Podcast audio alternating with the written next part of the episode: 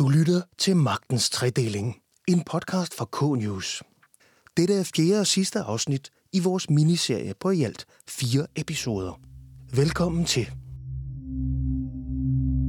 Danskerne vågner op til en ny virkelighed i dag. Regeringen har lukket store dele af samfundet ned, i hvert fald i de næste to uger. To år er gået, siden corona kom til Danmark.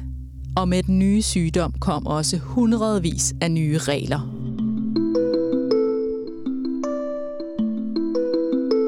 Løbet af ganske få uger blev landets lov og ret ændret fundamentalt. Vores frihed blev indskrænket. Vi gik igennem en omfattende digitalisering, og nye skærpede straffe for kriminalitet blev indført. Så hvor står vi i dag, to år efter? Er vi kommet igennem med retssikkerheden i behold? Eller gik vi for vidt i håndteringen af pandemien? Det har vi undersøgt i denne her programserie over fire episoder sammen med nogle af landets førende juridiske eksperter. Serien hedder Da retsstaten fik corona, jura i en krisetid. Og i denne fjerde og sidste episode vil vi stille spørgsmålet, gik vi for vidt? Til at svare på det har vi samlet tre juridiske eksperter. Juraprofessor Christian Sedervald Lauta, direktør Louise Holk fra Institut for Menneskerettigheder og forsvarsadvokat Erbil Kaja for at få deres bud på, hvad vi kan og skal lære til fremtidige kriser. Og så tager de temperaturen på vores retsstat i dag. Vi har valgt at kalde den her podcast, da retsstaten fik corona. Hvad siger I til den titel, Christian Lauter? Det er en god titel, synes jeg. Kan jeg godt lide. Coronatesten af vores retsstat. Noget af det, man skal bruge sådan en krise her til, det er jo netop at blive klogere på, for eksempel, hvordan vores retsstat hænger sammen, og derved også, hvordan vi fremadrettet kan styrke den. Hvad tænker du, Louise Holk? Jeg synes også, det er en vældig god titel, fordi retsstaten blev jo sat under pres, og der var noget, der måske gik meget godt, og så var der noget, der gik knap så godt. Og jeg er enig i, at øh, det er noget, vi kan lære en masse af, og bør lære en masse af. Øhm, og øhm, jeg synes, øh, der var jo ting, der overraskede meget. Det overraskede måske, at vi så stille og roligt og uden at protestere særlig meget fragav os en masse rettigheder, som vi ellers normalt tager for givet. Så jeg synes, der er en masse at tænke over efterfølgende. Derfor er det også en god titel. Erbil Kaja, da retsstaten fik corona, så kan den måske også kureres? Øh, jamen bare lige for at være lidt i opposition til, til de to andre. Øh, altså det her med corona, det er jo, man kan sige, det er jo en sygdom, og det vil sige, det er noget, som vi ikke er herover. Vi har ikke kunnet stoppe den. Og det her med, at øh, retsstaten, der får corona, det, det, det er vi jo selv herover. Altså vi er jo selv herover, hvilken lovgivning, som vi udvikler og som vi øh, træffer med befolkningsstøtte, hjælp øh, eller det omvendte. Altså, øh, man kunne også have været opposition, øh, demonstrationer osv. Vi har set folk være splittet i det spørgsmål. Så det her med, at, øh, at, at det er noget, der ligesom skulle være en konsekvens, altså lidt, lidt ligesom da corona øh, er noget, der er skabt, som vi ikke rigtig har været her, herover. Der mener jeg ikke, at, at man kan lave en analogi i forhold til retsstaten, i forhold til at sige, jamen de ting, der så kom i kølvandet, lovgivning og alt muligt andet, der kom i kølvandet på coronaen, at det så på samme måde var noget der ikke var menneskeskabt, så at sige. Øh, det var jo menneskeskabt og med de love, vi havde. Og så på den måde, øh, hvis det er sådan, det skal forstås selvfølgelig, så er jeg ikke helt enig i den titel. Hvad siger du til de pointer, Christian? Jamen, det er helt almindeligt i den verden, jeg kommer fra, at forstå sådan noget som coronavirus igennem de sociale strukturer, det rammer under alle omstændigheder. Man kan måske lidt populært sagt sige, at øh, coronavirus slet ikke handler om virus i allerbredeste forstand. Hvis man ser på de kommuner i Danmark, der er blevet hårdest påvirket af coronavirus, vil man se, at det er de kommuner, der er fattigst, hvor der er det laveste uddannelsesniveau.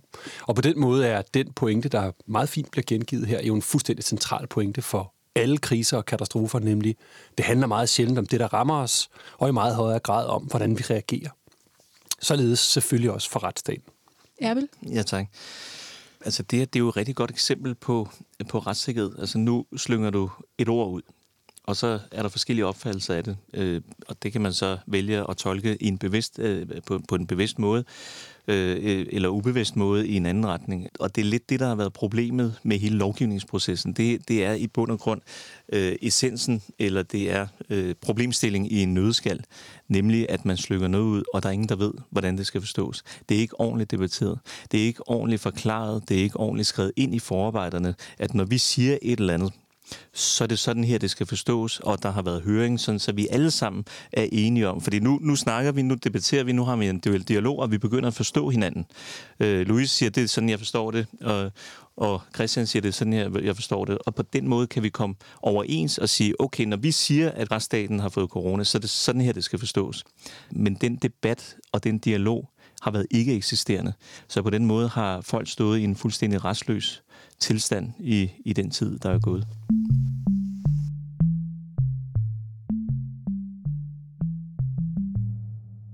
Nu sidder vi så her, to år efter at coronaen kom til Danmark. Hvad er i jeres øjne den største forandring af det danske retssamfund, der er sket?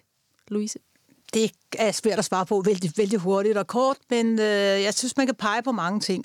Dels så øh, fik de her, øh, den måde, som man var inde og regulere den her situation på, og den måde retsstaten blev udfordret, det skabte også en dialog omkring nogle grundrettigheder.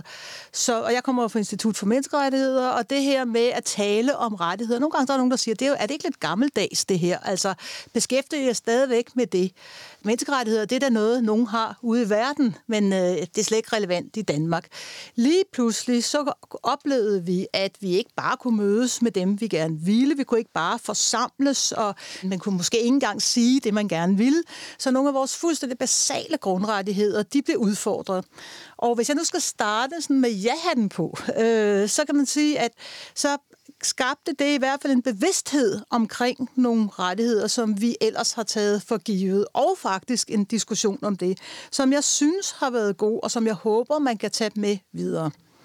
Så var der jo nogle indgreb, man bagefter kan undres. Jeg var lidt inde på det indledningsvis, men, øh, men når man ser på forløbet, og især det indledende forløb, så blev, der jo, så blev vi som borgere frataget nogle, netop nogle helt basale rettigheder. Og der synes jeg, man kan undre os og bekymre os over, hvor relativt let det gik hvor få kritiske røster der var, hvor meget alle Folketingets partier ligesom mere eller mindre rettede ind, hvor lidt man udfordrede de her ting, som jo faktisk var nede inde i kerneområdet. Det er ikke noget med at sige, at vi regulerer nu hastigheden på motorvejen. Det er noget med at sige, at vi kan ikke mødes med dem, vi gerne vil mødes med, vi kan ikke sige det, vi gerne vil, og vi kan ikke, vi kan ikke øh, ja, forsamles. Altså, vi kan ikke bevæge os derhen, hvor vi gerne normalt øh, kan bevæge os. Og der synes jeg, øh, der synes jeg at øh, og tror og håber, at man vil have en bevidsthed i en anden øh, lignende situation, at øh, man simpelthen må stå fast på de der rettigheder. Også i en situation, hvor der bliver råbt sygdom, og det er farligt, og folkesundheden, og alt muligt, som jo er rigtigt også, at det her proportionalitetsprincip er fuldstændig basalt.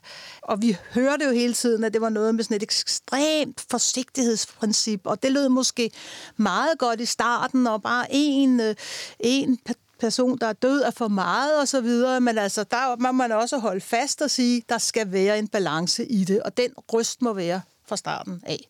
En anden ting, man kan sige, det er altså domstolene for eksempel, som blev lukket ned og bum, altså uden så meget diskussion ikke? Øh, fra domstolstyrelsens side. Der var ikke nogen, der rakte hånden op og sagde, det kan da ikke være rigtigt, at uafhængige domstole bliver lukket ned. Noget af det, vi har været meget kritiske over for, det var besøg på plejehjem. Altså simpelthen ældre medborgere, som ikke kunne øh, få besøg, og oven i købet i en så vanskelig situation.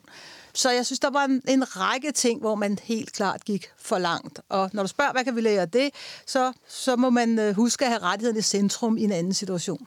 Christian, hvad synes du har været den største forandring? Vi kan starte med noget meget håndgribeligt. Så kan vi sige, at vi lavede jo hele vores krisestyringssystem om i løbet af meget kort tid. Vi har fået en ny epidemilov, som nu har fået lov til igennem flere behandlinger i Folketinget og blevet forfinet. Og der har vi på en eller anden måde en arkitektur for, tror jeg, hvordan man gerne vil styre fremtidige kriser inden for alle mulige andre domæner. Og det tror jeg bliver en, en vedvarende øh, forandring. Altså måden, vi styrer kriser på, ikke igennem teknokrati og fagprofessionelle, men med stort politisk lederskab, og samtidig med nogle indbyggede checks and balances, som det endte med med epidemiloven. Så tror jeg, at Louise har fuldstændig ret i det her med magtens tre fuldstændig centrale aktører, som der var lærings central læring for alle tre. En regering, som var meget hurtig til at centralisere magten omkring sig selv, men måske også brændte nallerne på det, da der gik mink i maskinen. Et folketing, som var meget hurtigt til i et helt år at afgive nærmest fuldstændig al sin magt til den siddende regering og efterfølgende træffe en række beslutninger med et meget kort aftræk som også efterhånden i løbet af krisen arbejdede sig op til faktisk at mønstre en modstand og den, vil jeg sige, naturlige kritik, der skal være, når vi træffer så alvorlige beslutninger. Og så domstolene, som startede med at klappe hælene sammen, da domstolsstyrelsen sagde, det er nu, men også fik opbygget beredskabsplaner, og da vi fik øh, en, en nedlukning mere, var processen fundamentalt anderledes. Vi så faktisk domstolene agere. Så måske en læring af de tre centrale aktører i en retsstat, hvor læringen er, at retsstaten er det, der skal beskytte os, også når det er svært. At grunden til, at det tager lang tid, er for, at det skal gøres ordentligt, og for at skabe plads til en lang række aktører, også uden for Christiansborg, kan komme til ord. Og det er vigtigt, også i en krise, måske næsten vigtigere i en krise, at præcis de garantier opretholdes. Hvad mener du, Abil? Største forandring? Jamen altså, jeg, jeg er enig med, hvad Louise og, og Christian her har påpeget. Nu, jeg er jo forsvarsadvokat, og øh, jeg er retten dagligt, og, og ser derfor konsekvenserne af lovgivningen direkte i den praktiske udfoldelse, så at sige. Øh, så det er ikke bare på et generelt plan, men overordnet plan, men, men på, det, på det helt praktiske niveau ved domstolene. Og der ser vi jo konsekvenserne af de her fuldstændig øh, håbløs og, øh, og meget hurtige og ikke gennemtænkte love, der er sat i værk i kølvandet på covid-19.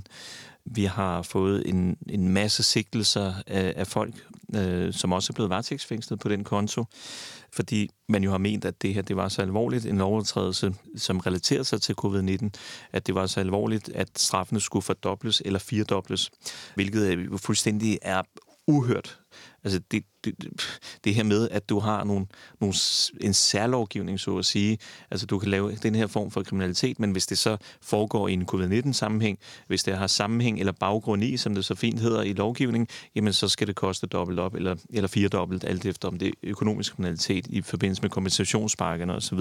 Altså uden en nærmere drøftelse, uden en, en berettigelse af, hvorvidt at det er okay, at vi på den måde forskelsbehandler og reserverer øh, nogle tilfælde af domme, nogle ret hårde domme jo, altså særligt når det er dobbelt eller firedobbelt, og, og det gav sig blandt andet til udtryk i, at som Louis siger, der, altså de her ryster øh, uden nærmere debat og så videre, men, men der var trods alt nogle ryster derude, øh, og det er et, et af de stærkeste ryster samfundsmæssigt, øh, befolkningsmæssigt, det er jo så dem, øh, der bliver kaldt for Men in Black, der begyndte at demonstrere, hvad det hver lørdag det, det kom jo til sammenstød med politiet, og, øh, og i den forbindelse, der kørte man jo så sager i Københavns Byret, hvor de blev dømt for at give deres mening til at kende. At det var i hvert fald sådan, det fremstod, altså fordi skrællede man alt væk, jamen så var det et spørgsmål om, at du havde ytret dig og havde givet til kende, at du ikke synes, det er i orden med de her covid-19-restriktioner. Så der havde du faktisk en befolkningsmæssig øh, opposition til regeringen, som man jo så prøvede at lukke kæften på for at sige det som det er, ved at give de her dobbelte straffe. Øh, det blev så lavet om efterfølgende i landsretten, men jeg synes, det er ekstremt betænkeligt, at man i en retsstat, og den demokratisk stat, som man kalder sig, pludselig begynder at sige, fordi du mener, at det her det ikke er i orden, fordi du ikke synes, det som regeringen gør og siger er i orden omkring de tiltag, der er med, med covid-19, jamen så skal du ikke bare have 10 måneder, du skal have 20 måneder for at gøre det i den forbindelse. Så altså, alt det, det, det blev pakket ind, og vi stod i en uforløst situation, øh, og en, øh, i stedet for retssikkerhed, så var det u- uretssikkerhed, så at sige. Og det, det har vi jo kunne mærke konsekvenserne af, og det, og det har haft konkret betydning for, for mennesker, som har siddet varetægtsfængslet, og som har mistet alt. Altså, de har mistet deres arbejde, de har mistet deres uddannelse. For mange af de klienter, som vi jo havde i den forbindelse, det var helt almindelige mennesker. Det er jo ikke traditionelt kriminelle mennesker. Det var helt almindelige mennesker, som mistede alt på et bræt, fordi de må sidde varetægtsfængslet så længe. og det er, jo, det er jo fuldstændig rigtigt, som er, så der, der, der er mange, der kom i klemme på baggrund af noget Altså virkelig hovsa og paniklovgivning. Noget lovgivnings af meget, meget ringe kvalitet, hvor man ikke havde den fornødne forberedelse. Og man kan sige, altså når vi taler om det her dobbeltstraffe, så var der jo ikke nogen grund til at haste lovgive, fordi der, Danmark var ikke i en kriminalitetskrise på det tidspunkt. Der var noget med et eller andet med sprit på hospitalerne, som måske alligevel var rygter og så videre, ikke? Men det var jo ikke sådan, at samfundet var ved at bryde sammen. Så der var ikke nogen savlig grund for, at man lovgav så øh, uigennemtænkt og så forhastet på, altså ikke i det hele taget, men jo slet, slet ikke på, på lige netop det der område. Jeg har set Erbil øh, Abbe, du har jo ført nogle af de her sager i retten, og jeg har også bemærket, at du har skrevet en kronik med overskriften Coronalovene er en skamplet på dansk jura. Mm. Hvorfor bruger du det ord? Fordi det er øh, en skamplet forstået på den måde, at øh, en demokratisk retsstat, det kører ved, at man inddrager befolkningen. Og befolkningen øh, bliver inddraget derved, at de via, via øh, civilsamfundet, via, via deres organisationer, foreninger osv. deltager i den lovgivende proces ved høringer, ved at komme til ord på den ene eller den anden måde. Alt det, det blev sat fuldstændig ud af kraft. Det her, det skulle gå så hurtigt. For eksempel det her med dobbeltstraf. Det blev fremsat den 31. marts og trådte i kraft den 1. april. Dagen efter. Det er jo fuldstændig uhørt. Ingen kom til ord. Dommerforeningen, de sendte af sig selv et høringssvar. Advokatsamfundet sendte af sig selv, uden at blive bedt om det, et høringssvar, hvor de kommer med sønderlemmende kritik af lovgivningsprocessen. Og øh, mellem linjerne siger, at det her det er ikke okay, det er ikke en retsstat værdig. Og det er altså en gruppe af magtens tredeling, som overfor regeringen protesterer og siger, det er ikke sådan her, det øh, burde øh, køre. Også det her med, at man minutiøst fra lovgivers side begynder at lovgive om, hvad skal straffen så være? Altså, det er jo et område, som domstolene er kompetent indenfor. Det er en del af magtens tredeling. Det er, at domstolene jo bedømmer skyld, og bedømmer, hvad skal det her så koste. Og der tager de jo stilling til de skærpende omstændigheder. Selvfølgelig er det jo en skærpende omstændighed, at noget foregår i, i den her skærpede og, øh, og lidt, måske lidt force majeure situation, hvis man kan sige det på den måde, men altså lidt uh, utraditionel situation. Ikke? Altså det, det er de dygtige nok til, det ved de, og det er en del af deres arbejde. Men alt det, det var regeringen uh, fuldstændig ligeglad med det blev sat ud af kraft. Så for mig at se, så blev magtens tredeling sat ud af kraft i den her periode. Også kvæg det her med, at det er, dom, at det, er, det er Folketinget, der rent faktisk lukker domstolene, som så meget ret. Christian, hvad siger du? Er coronalovene en skamplet? Øhm, jeg, jeg synes, når vi nu taler den her dobbeltstraf eller firedobbeltstraf der blev indført ved hastelovgivning meget hurtigt efter nedlukningen. Så er jeg enig i, at det var øh, ikke alene stærkt uigennemtænkt, men jo altså en del af det sådan klassiske repertoire, vi ser under kriser, hvor vi går i panik og frygter kriminalitet, og der begynder at slå ned. Det kunne man have undgået, hvis man havde sat sig lidt ind i, hvordan man faktisk almindeligvis opstår rygter øh, i sådan en krisesituation. Jeg tror også, at jeg er enig i, at man havde kraftigt undervurderet hvor meget man egentlig skal have et retligt beredskab for at klare en krise af det her omfang. Der skal jo lovgives i et omfang, som er fuldstændig øh, vanvittigt, hvis man faktisk skal orkestrere en samfundsrespons på den skala, vi har gjort. Og det tror jeg har betydet, at der har været et embedsværk, der har været presset langt ud over kanten for, hvad der var rimeligt for at sikre en ordentlig lovkvalitet. Og der har sikkert også været nogle folkevalgte, der sådan set øh, grebet af stemningen, har afskåret sig selv for muligheden for at dykke ned i det. Det, der har undret mig ved de her hastelovgivningsprocesser, altså både ved ændring af epidemiloven i marts og ændring af strafloven, har været, hvorfor i alverden man ikke har benyttet sig af meget kortere solnedgangsklausuler og sagt, nu vedtager vi noget, fordi vi synes, det er virkelig vigtigt. Det gælder i 30 dage. Og i den periode kan vi jo så faktisk lave en almindelig lovgivningsproces, hvor man får hørt civilsamfundet, hvor man får givet mulighed for, at alle kan komme til ord i den offentlige debat. Der er en grund til den langsomlighed, vi har indlagt i at vedtage en lov, og det er præcis faktisk at få aktiveret samfundet, og måske også at få sådan kørt de høvlet de værste knaster af lovgivningen, få identificeret, hvor det ikke er klart, hvad det er, der menes, og få udbygget de forarbejder, som faktisk gør, at man i sidste ende kan have en meningsfuld øh, retsanvendelse. Ja, det er jeg helt enig i. Og at undgå, som der står på Folketingets hjemmeside, når man, skal, når, når man beskriver, øh, hvorfor det tager de her øh, forskellige de her dage at vedtage lovgivning normalt, nemlig at undgå lovgivning, som bærer præg af, at man er grebet af en pludselig folkestemning. Det er simpelthen derfor, og der kan man jo spørge sig selv, om man ikke i hvert fald i en vis udstrækning var grebet af en stemning. Ja, der var en sygdom, men for eksempel var der en kriminalitetskrise?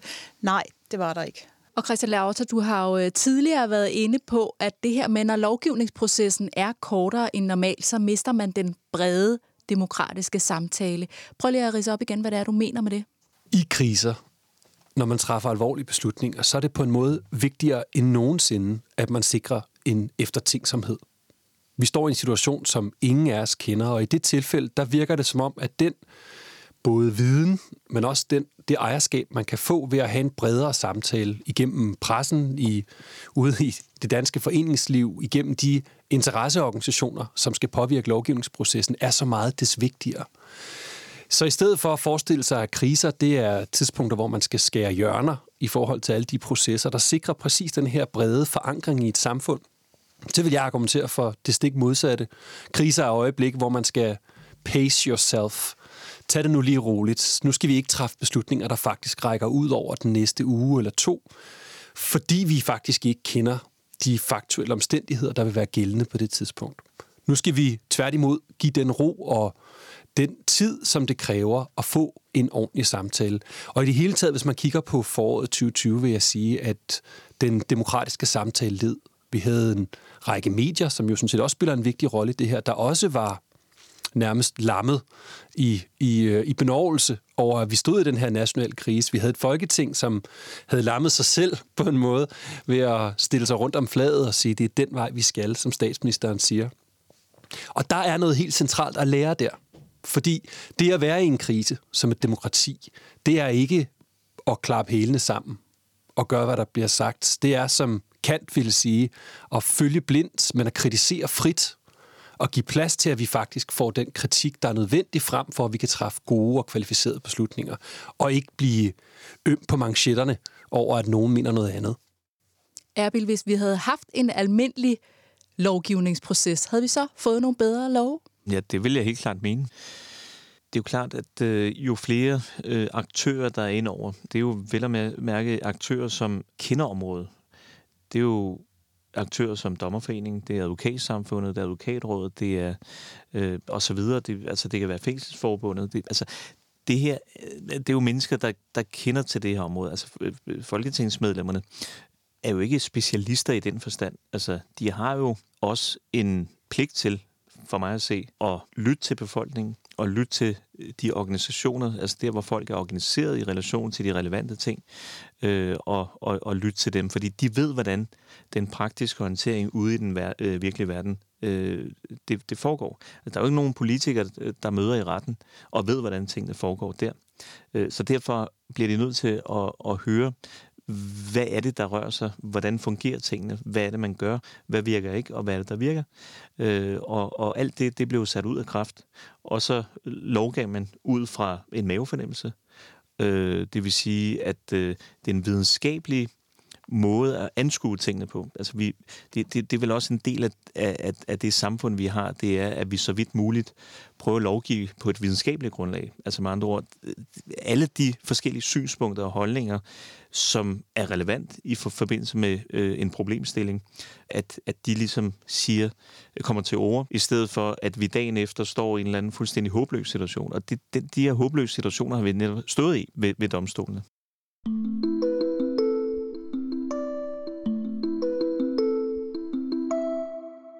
Louise, du har jo skrevet en kronik, at vi gik for langt i håndteringen af pandemien. Kan du ikke prøve at beskrive, hvad det er for nogle områder, du mener, vi er gået for langt, øh, og hvordan man kunne have gjort det anderledes?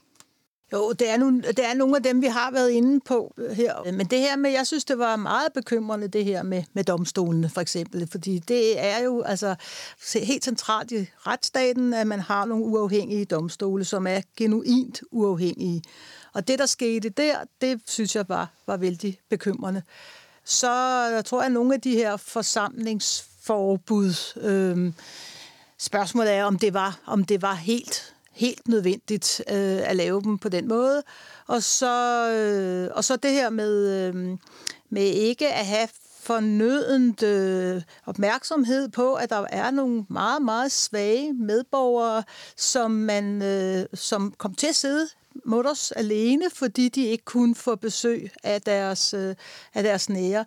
Øh, og, og hvor vi også så eksempler på, på øh, institutioner og kommuner, der over, simpelthen overimplementerede. En ting var lovgivningen, og så tog man den lige lidt ekstra for en sikkerheds skyld, og måske også fordi diskursen var det her med, better safe than sorry, og, øh, og, og, øh, og et ekstremt forsigtighedsprincip osv. Og, og det betyder også, at, at hele det her spørgsmål om livskvalitet, det blev sat fuldstændig til side, øh, og, og netop også som udtryk for, at øh, diskussionen ikke var særlig nuanceret. Så... Øh, så var der også den her centralisering af magten. Øh, det var jo en ekstrem centralisering. Øh, Folketinget blev sat ud af kraft mere eller mindre. Man lavede også rigtig mange bemyndigelsesbestemmelser. Man udstedte et, et hav af bekendtgørelser, som man heller ikke sendte i høring. Så vi faktisk øh, detaljregulerede forskellige ting. Så på den måde, så var det jo ikke bare lov den, den, den, den oprindelige lovgivning, som ikke var underlagt denne her øh, almindelig lovgivningsproces med, som er, vil sige, øh, kommentarer fra interesseorganisationer osv., men også en række øh, bemyndigelsesbestemmelser på det ret detaljerede niveau, som ingen havde, havde indblik i. Så det er i hvert fald det er nogle af de områder, hvor jeg synes, øh, man, man simpelthen gik for langt. Vi har jo fået indskrænket vores frihed i en grad, som mange af os aldrig har prøvet før. Har vi ændret opfattelse af vores basale rettigheder undervejs, Christian? Øh, det tror jeg bestemt. Øh, nu, det er et meget udefineret vi, det der, ikke? Altså, jeg tror, øh, som Louise var inde på tidligere, at langt de fleste danskere på godt og ondt har fået stillet skarp på menneskerettigheder som noget, der er aktuelt for deres eget liv, for deres mulighed for at udfolde deres fritidsliv og familieliv, øh, deres mulighed for at transportere sig frit rundt i verden osv. Øh, og vi kan da krydse fingre for, at det skaber en fornyet forståelse for, hvad menneskerettigheder er for noget. Jeg er nok ikke helt så optimistisk, hvis jeg skal være helt ærlig. Jeg tror øh, stadigvæk, der mangler en stærk fortælling ud af denne her krise, som handler om, hvorfor det er så vigtigt med den retsstat. Hvad det er, den kan.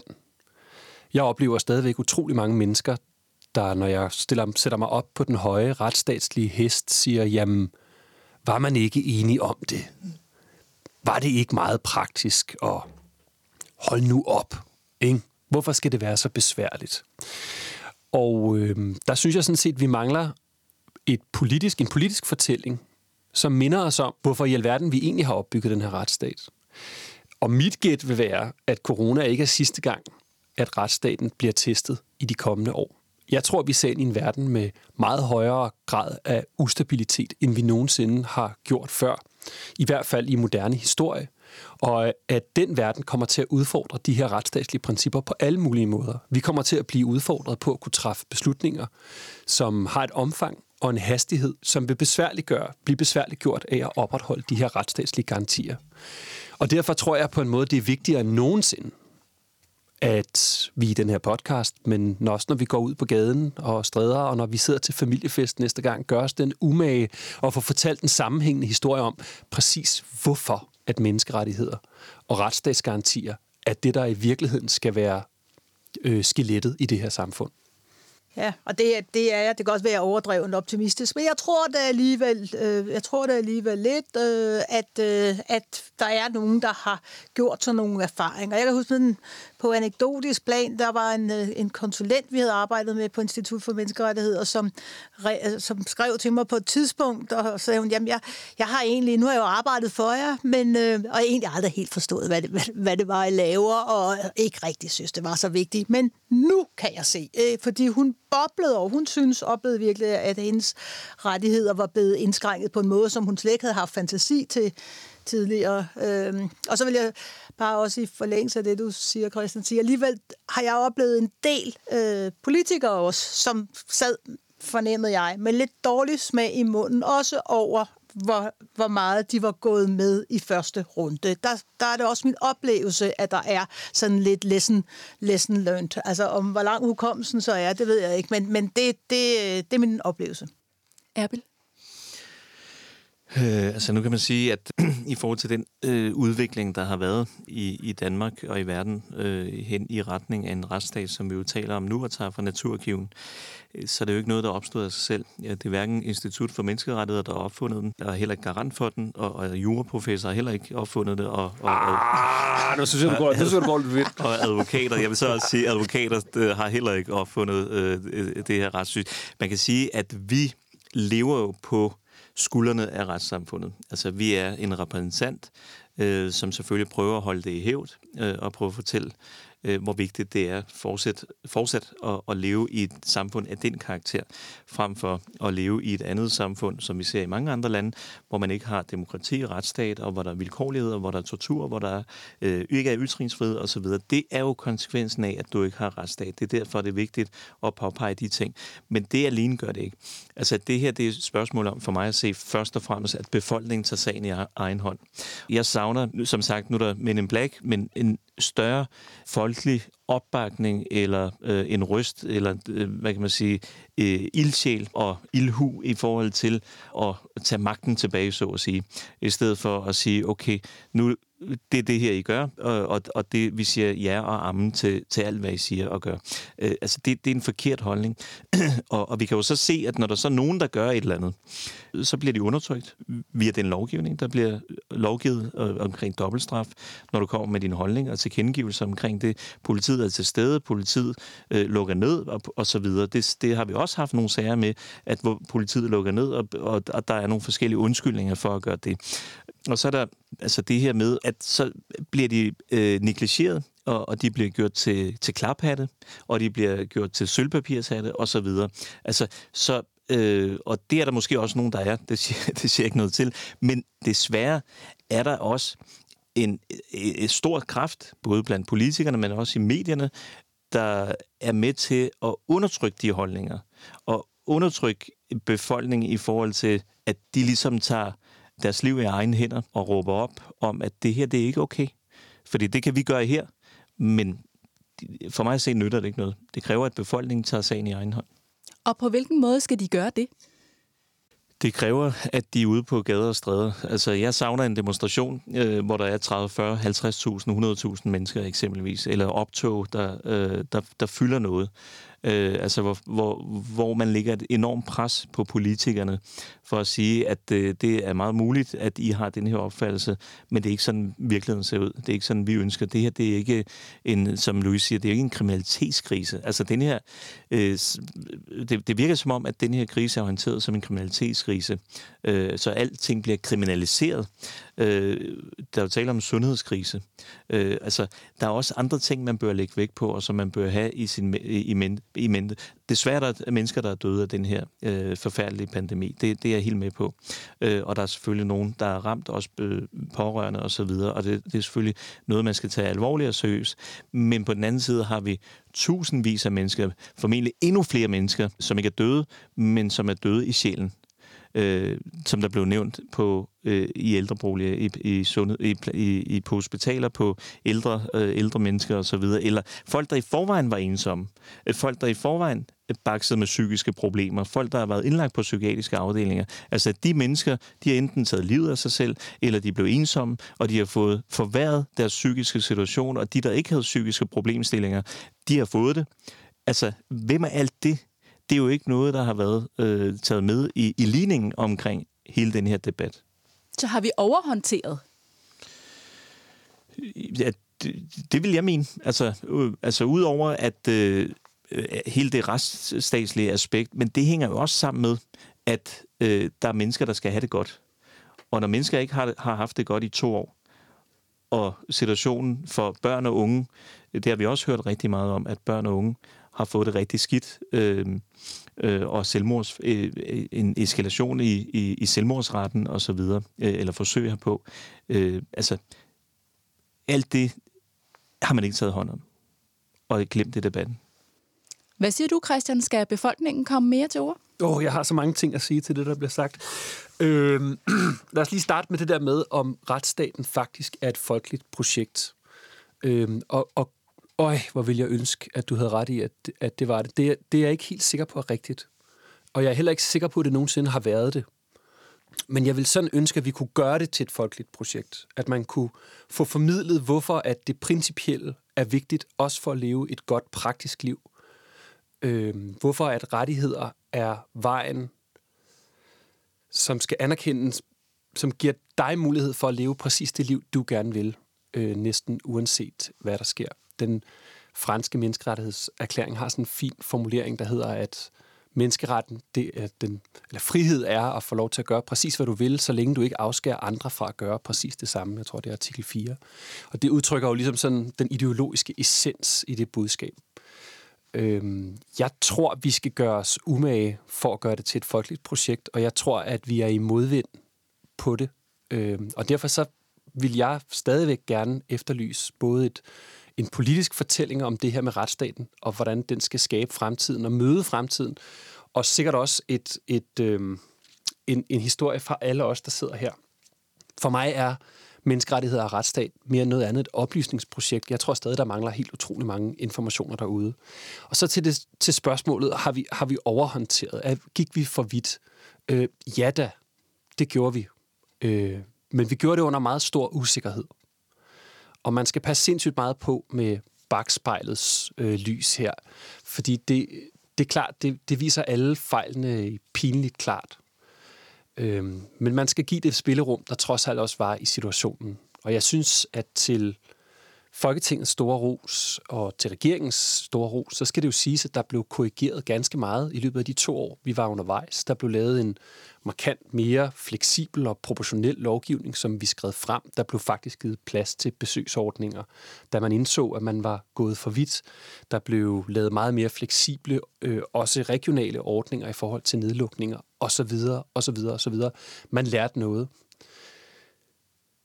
Men det betyder ikke, at vi skal holde op nu, og det betyder ikke, at vi skal holde op med at omtale de her ting som fejl. Vi skal nemlig holde fast lige nu, fordi lige nu er vi i den situation, at vi alle sammen længe sådan efter at komme tilbage til noget andet end det der corona.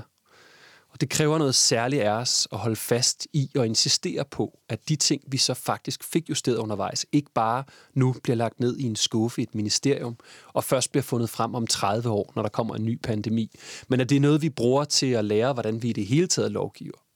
Måske ikke bare i kriser, men i det hele taget på tværs af lovgivningsapparatet, hvordan vi træffer beslutninger i fællesskab, hvordan vi kommunikerer til befolkningen, og hvor, mange, hvor meget kompleksitet, apropos Apples pointe om det her med opposition og folk, der mener noget andet, vi egentlig kan tåle. Og for mig var der i hvert fald et vendepunkt, da Søren Brostrøm stillede sig op med formanden for børnelægerne og sagde, sundhedsmyndighederne anbefaler det her.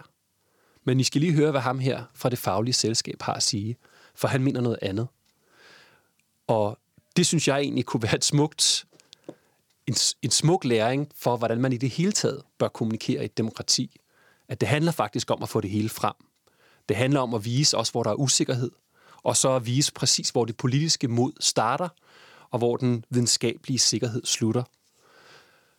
Og igen, jeg tror, vi ser ind i en verden, som er mere usikker og mere volatil end nogensinde før. Og der bliver behovet for også at nogle gange turde stille sig frem og sige, vi ved simpelthen ikke noget om det her eller der er de her fire mennesker, der mener noget forskelligt. Men vi har brug for at træffe en beslutning, og derfor gør jeg det alligevel. Men mister man så ikke også noget beslutningskraft? Nej, tværtimod. Stort set alle undersøgelser viser, at man får beslutningskraft, hvis du tør vise, hvad dit grundlag er. Fordi det betyder jo, at næste gang du stiller dig frem og faktisk er sikker, så stoler befolkningen på, at du har undersøgt det til bunds, og at de faktisk kan tilslutte sig det. Det vi ved om langstrakte kriser i særdeleshed, det er jo, at der opstår tvivl til myndighederne, hvis man får en fornemmelse af, at de gør det for simpelt, hvis de lyver. Det værste, der kan ske, er, hvis befolkningen får en fornemmelse af, at de bliver løjet for. For så kan man ikke stole på noget af det, der bliver sagt. Og derved så taber man faktisk alt det, der er den centrale kraft i sådan en krise, nemlig at man kan få folk til at øh, agere anderledes, end de ellers ville gøre. Hvad siger du, Louise? Jamen, jeg, jeg, jeg er meget enig, og det, det, jeg får lyst til at sige i forlængelse af det, øh, øh Christian siger her, det er, at der jo også, altså der skete også en, en udvikling i, i den måde, man talte om det på. Og i starten, så var det noget med hellere der talte man slet ikke om Slet ikke om grundrettighederne faktisk. Overhovedet ikke. I de tidlige dage, der talte man om, at man hellere skulle gå et skridt for langt end et skridt for kort på et givet område. Det var det. Så hen ad vejen, så var det som om, at der var øh, nogen, der havde ragt hånden op og sagt, øh, jamen der er faktisk også en rettighedsdimension. Og derfor så blev det en del af diskursen hen ad vejen. Jeg tror, øh, nu er jeg ikke forsker, men jeg er helt sikker på, at hvis man går ind og kigger på det, så kan man se, at det kommer, øh, og bevidstheden omkring, at det selvfølgelig er hele den der proportionalitets... Øh, øh, overvejelse, den bliver også i tale sat øh, hen ad vejen på en måde, som den faktisk øh, slet ikke gør, øh, gør indledningsvis. Så, øh, så det synes jeg, at, at, at, at indlysende, at der, at der skete noget i, i processen fra de tidlige øh, dage. Og ja, det er jo også... Øh, altså, jeg synes også, det er værd at sige, det var jo noget, der tog øh, hele verden, om jeg så må sige, øh, på, på, på sengen, og, der, og vi var vidne til et, øh, et forløb, hvor, hvor der skete en, skete en udvikling. Faktisk også diskussionen om tvangsvaccination. På et tidspunkt var det jo op at vende som en mulighed, og øh, der synes jeg, at man gik ind og kiggede på det i det større perspektiv, og jeg ved, at der var også læger, der sagde, hvis I overhovedet kommer frem med det, hvad vil reaktionen så være? Det vil være den stik modsatte. Det vil faktisk skade opbakningen til vaccinationsprogrammer på sigt ganske alvorligt. Og det, øh, det blev der lyttet til, og det røg, det røg ud. Øh, og det synes jeg er en af de ting, som var, var positivt, hvor der faktisk blev lyttet til sagkundskaben.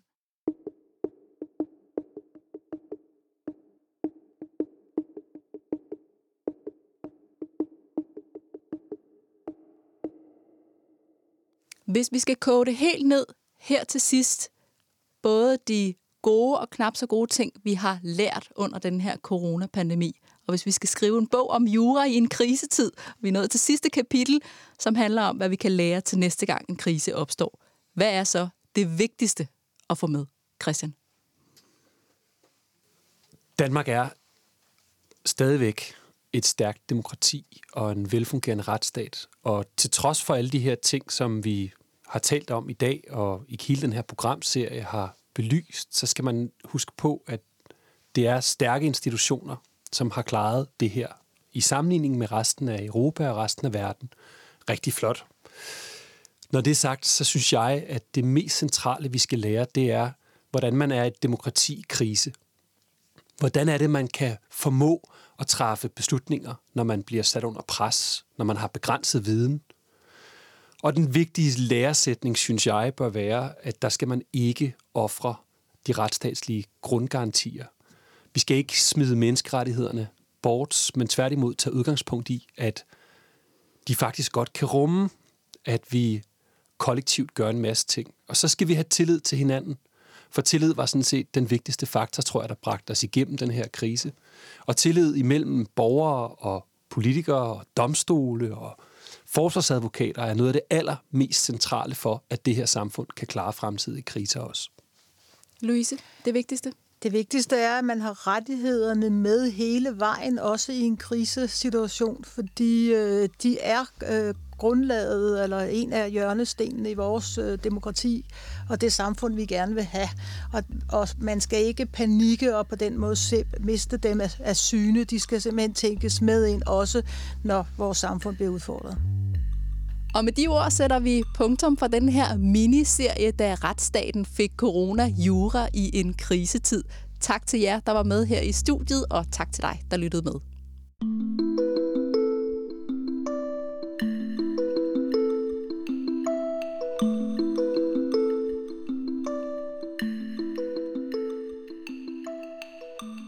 Dette var fjerde og sidste episode i vores miniserie, da retsstaten fik corona, jura i en krisetid. Tak til gæsterne Christian Sedervald Lauta, Erbil Kaja og Louise Holk. Serien er produceret af Beam Audio Agency. I redaktionen var Stine Lynghardt, Marie Glud og Amanda Bøjevid. Lyddesign er af Frederik Ludvigs. Serien er en special under Magtens Tredeling, en podcast fra K-News, Karnovs nyhedsmedie, der dækker jurans verden. Karnov, der i mere end 150 år har leveret juridisk information til alle aktører i den danske retsstat. Du finder mere end 100 podcast-episoder om både nyheder og langtidsholdbare emner på vores nyhedssite k-news.dk. Tak fordi du lyttede med.